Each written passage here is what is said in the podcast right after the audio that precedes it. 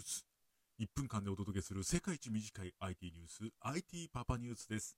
さあ、週末ですからね、IT の話題以外をお届けしていこうということで、今回は、鬼滅の刃最終話に見たゾッとする部分。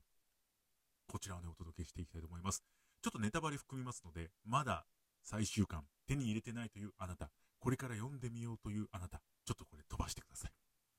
最終巻手に入れましたか？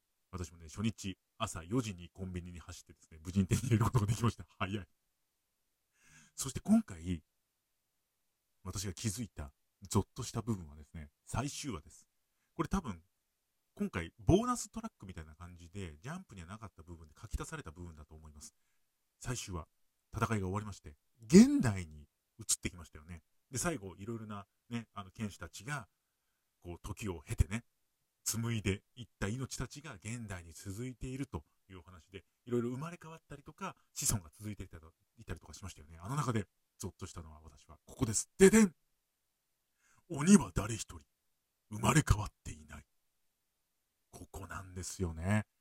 そう、鬼、ね、悲しい事情を持っていた鬼たち、最後にね、お父さんと一緒にね、地獄に行ったりとかしましたが、そう、あれポイントは、一緒に地獄に行こう。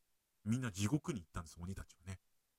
その結果、誰一人、蘇っていないどころか、生まれ変わっていないんですね。これびっくりしません？いや、赤座とか、もう良くない？なんだったら、なんか一緒に中学校とか通っててよとか思うんですけど、ないんですよ。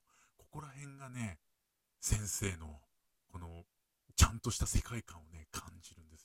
鬼はもう鬼になってしまって人は辞めてしまったからにはいかなることがあっても生まれ変わることがない。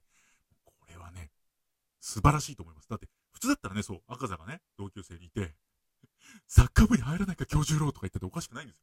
それが一切ないということで、もう後藤家先生のその世界の奥深さを知りました。ぜひその点も改めて考えながら最終話読んでみてください。では、パパニュースでした。